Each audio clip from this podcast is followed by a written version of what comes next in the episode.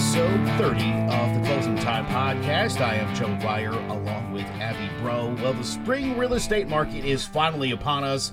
We've been waiting quite a long time, and it's coming in just the nick of time because there's so little inventory on the market. It, it's Yeah. you know that there's going to be an absolute explosion, and, and that's going to be very exciting. Right. Yeah. So they say the spring market starts the day after the Super Bowl, which is tomorrow. And um, honestly, though, it's been here the whole time, in my opinion. It never really went away this year or Well- last year. you know, there's there's certainly ways to ensure that there's never a slowdown. Mm-hmm. Uh, you got to be in the right place. I mean, you know, that's that's the other thing too. You know, certain areas, you you can Yeah, see where things fly off the market, and then in other towns, things linger. Well, I think what's happening is buyers are not stopping. They're continuing to want to look. And I think that's because it's been such a mild winter. Also, interest rates are super low. And they're, again, you know, the, the inventory is low, but they still want to buy. And um, the house prices are just rising too. So they want to make sure that they, they buy now when they haven't gone too crazy. But yeah, so sellers are netting a lot of money and interest rates are low. So that means that buyers are um, having more buying power. And it's kind of a win win, positive. Yeah. It has been a really good week for us, but we, that's just a humble brag. Uh, you know, here in Connecticut, there was really uh, some very good news as far as housing. Uh, I don't know if you know this or not, but there are 3,000 homeless people on average every day in Connecticut, which is a, a sad number to think about, especially this time of the year. Uh, legislators and advocates rallied for housing reforms that are dubbed the right to housing, uh, which uh, is going to reduce homelessness, bring down uh, housing costs, and confront housing segregation, which is a big problem in a lot of parts, especially of Connecticut.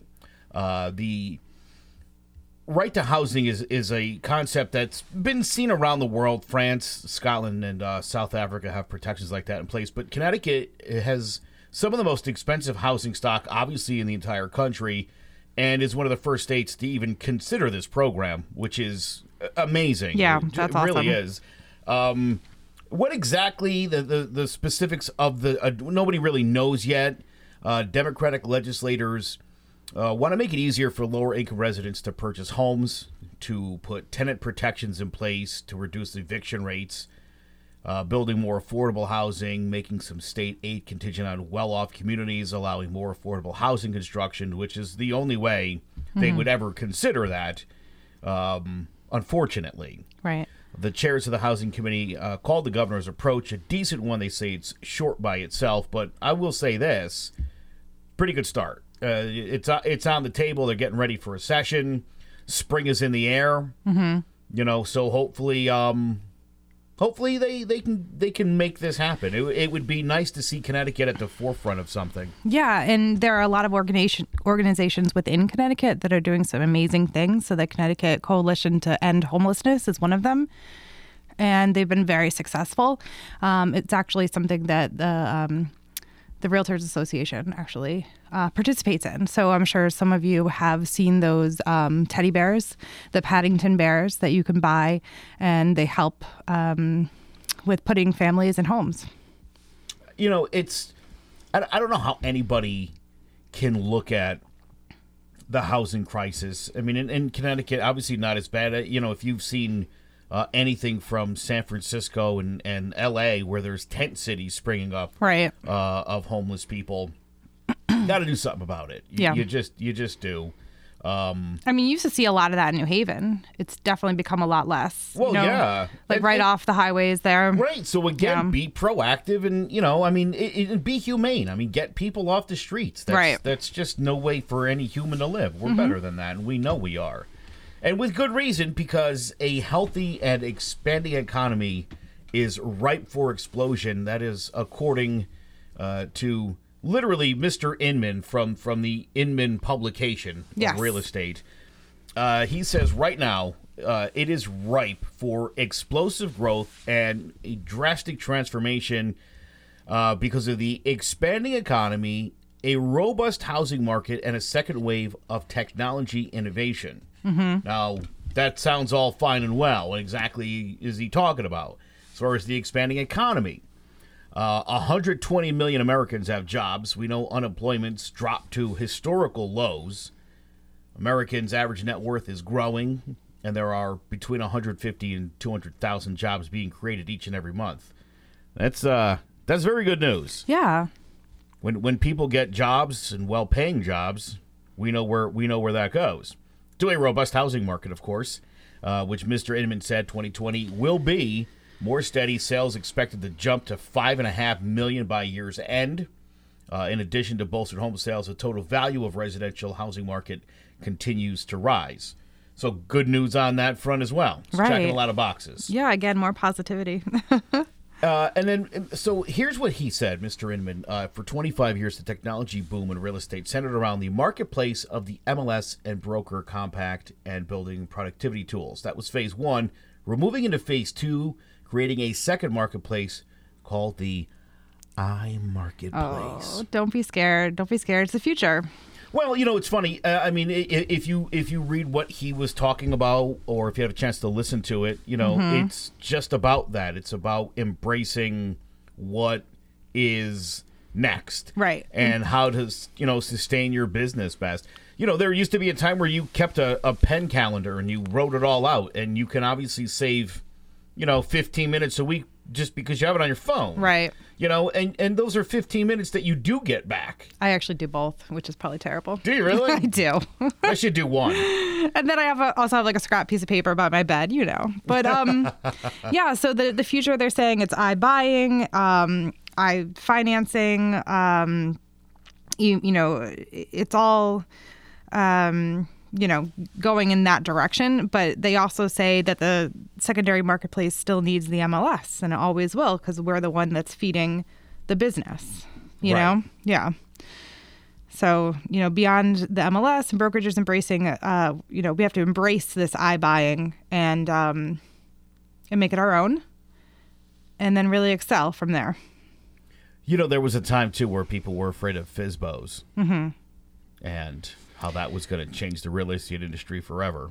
But what this is, yeah, exactly. And you what, know, I mean, again, it, it's a kind of a silly thing to say in, in terms of this, where you know, again, you're seeing a new technology. Well, embrace it and figure out well, where's my piece of the pie in there? how do we become the middleman?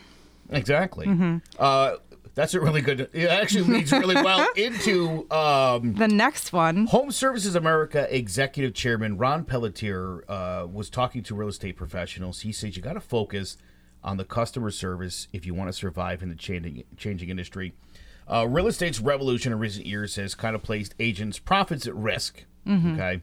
Um, there needs to be, they need to sort of evolve into a more comprehensive service that focuses on the customer service experience. So, real estate professionals, he says, who want to defend their margins need to think of the transaction, and I love this, as just the beginning of the home ownership experience. If you want to succeed in the business, then you should work to become a point of contact for your clients' other needs. Right. Become an integral part of their life. you're the point person for everything home to them. So obviously, uh, before the before, during, and after the purchase, but um, you know, throughout their entire um, time of living in this home, you want you know, whenever they need something done, they come to you. You're the expert. Um, if they have any, you know, or, or even just in the community, like, hey, like, what's like the best restaurant for um, our anniversary? Let's ask Abby. You know, she might know. She knows the neighborhood. Like maybe she knows. Of course, I know. So that's the kind of uh, that's how we combat the iBuyers is becoming um, the integral role in, in their their home. You know. You know, coming from the radio industry when satellite radio came into the picture and the idea that, you know, I could listen to anything anywhere and then even podcasting, there was the fear of, oh, people are going to stop listening. Mm-hmm. And what do you do? You evolve. You you get an app and and, and you Right. become digital and you you figure out ways to compete. It's the nature of the business. It's not what it was 40 years ago, and that's okay. You know, life can't always be WKRP in Cincinnati. Yeah. It just can't. But basically, you, you just put the customer first, Yes. and then you work backwards from there. Well, and the trick is, of course, what to say. Yes. Now what to say say? So you know when to say You know it. what to do, but now how to execute it. Yes. Right. Uh, in this book, uh, I don't even have the book down, but according to this thing I was reading, I got the book you got somewhere. the book. Tell me what I'll the book is. Uh, it, it- here's the thing: exactly what time you need to say certain things. Explain how the uh, magic words that talk straight to the subconscious brain. Okay, so you want to obviously not get maybes. You're looking for yes, no. That's the kind of questions you're looking to ask that enables your client to make decisions without overanalyzing them. Mm-hmm. Because let's be honest, if you've ever given anyone the chance to object to something, Right. how often do they pass on the chance? So if you're able to phrase things in a simple yes no, mm-hmm. you're able to direct the conversation. That's that's how you're best serving their needs. They don't know. They're looking for your guidance. I don't have the book, but he It's okay. he is a co-founder of Curaytor. So that that's a, a marketing company that we actually used for a little bit. if you go to clevercrestmedia.com backslash closing time podcast, you can find the link. Yes. It'll be up there. It'll be uh, up there. for We'll we'll put it up there. Uh, but questions are important. Why? Well, number one, questions, of course, start conversations. I ask you a question, you're going to tell me something. Yep. Conversations build relationships. I ask you a question, you tell me something interesting. I'm fascinated by your story, your knowledge, or the way you tell you the are. story. Of how would I not be? Right. Mm-hmm. Now we have a relationship. We're friends, and of course, that's going to create opportunities. Mm-hmm. Opportunities lead to decisions. Yeah. That's that- it. That's, it. Done. You just you you want to be in the conversation, Right. You- that's that's all you know. You want to be considered, and and there you go. Uh, the secret of sales success, as well as communicating more effectively in any situation, is simply asking better questions. You know, I, I think in in dealing, I like to deal with buyers mostly, and sometimes they tell you one thing, and they kind of don't mean it. Or even worse, she says something, he says something else entirely different. yeah. You know, so um, I've I would say this: the the idea of buyer consultation, sitting down and really picking somebody's brain to find out exactly what it is that they want and how you can best serve their needs, is probably the most important thing I've learned to value uh, in in the last couple years now. All right, so the name of the book is exactly what to say for real estate agents, and uh, one of the other big sections of this is overcoming the rejection factor. Because at the end of the day, everything you miss out on in life is because of your fear of rejection in, Right. in some way or another. Uh, unless you're, I don't know, sociopathic and immune to rejection, I, I don't know how anybody possibly could be. Um, so so here's how this works, right? Um, the the I'm not sure if it's for you, but Right.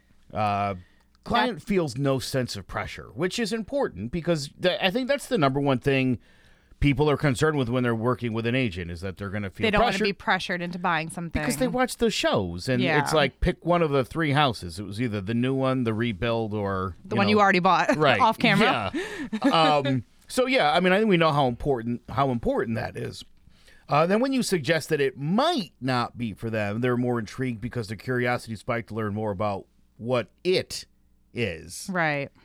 Uh, this approach fires an internal driver that makes them a decision uh, that needs to be made and is their decision to make. Again, I I think when you I think when you put stuff in people's heads mm-hmm. and and and it, it's a more yes no as opposed to you know tell me everything you think's wrong with this place.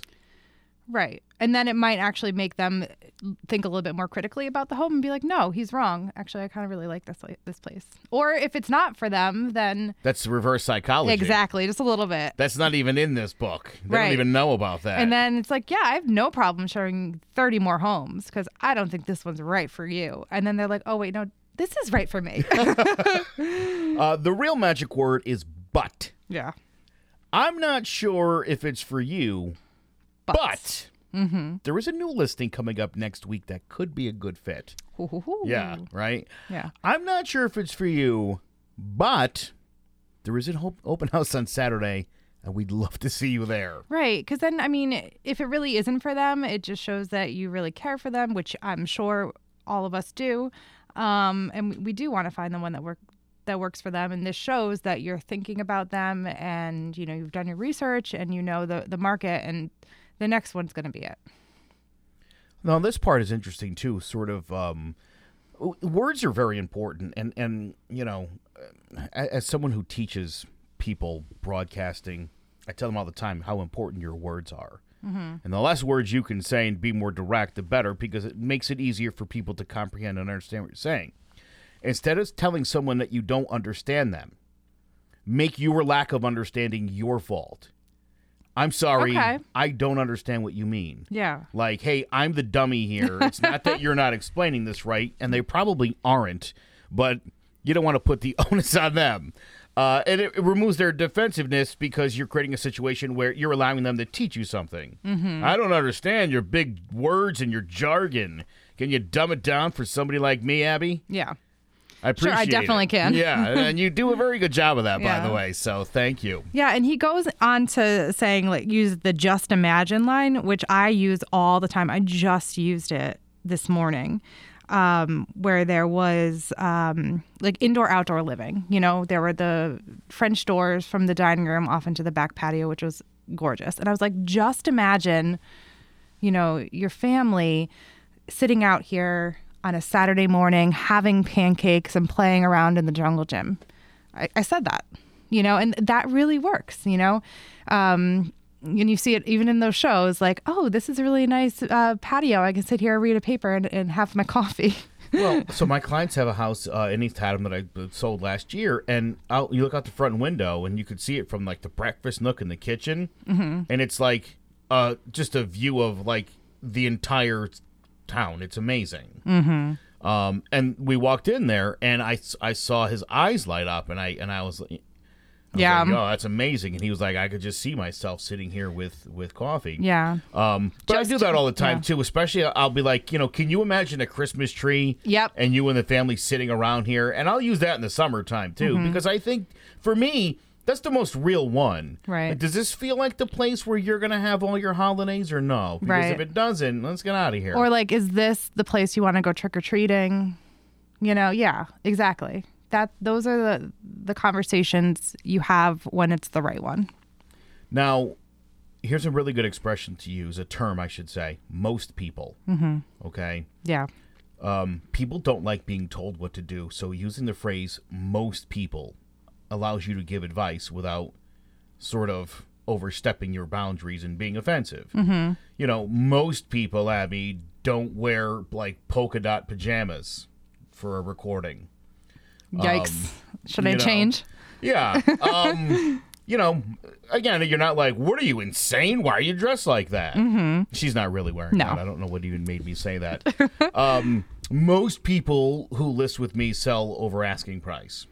Most people. That's pretty solid. Yeah. Yeah. But make sure that that's the truth though, because they can look that up. Yeah, well, yeah, no, of course, don't be lying. Yeah. Don't be lying. Most people find their first offer they receive is typically the best one. that yes, That that's is an a- amazingly accurate statement. we say that all the time as well.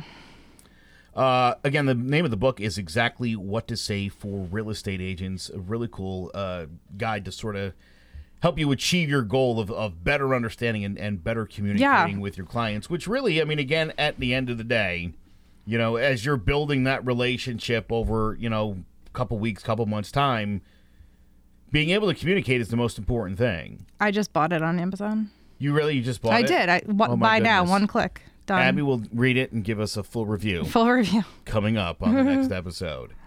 Uh, visit closingtimepodcast.com. Make sure you follow us on Instagram and on Facebook.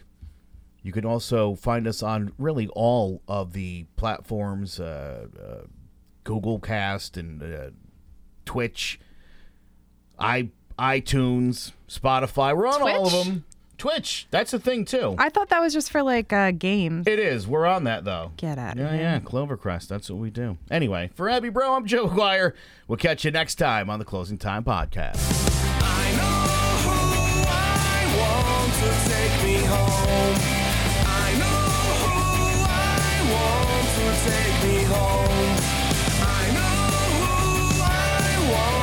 Take me home, take me home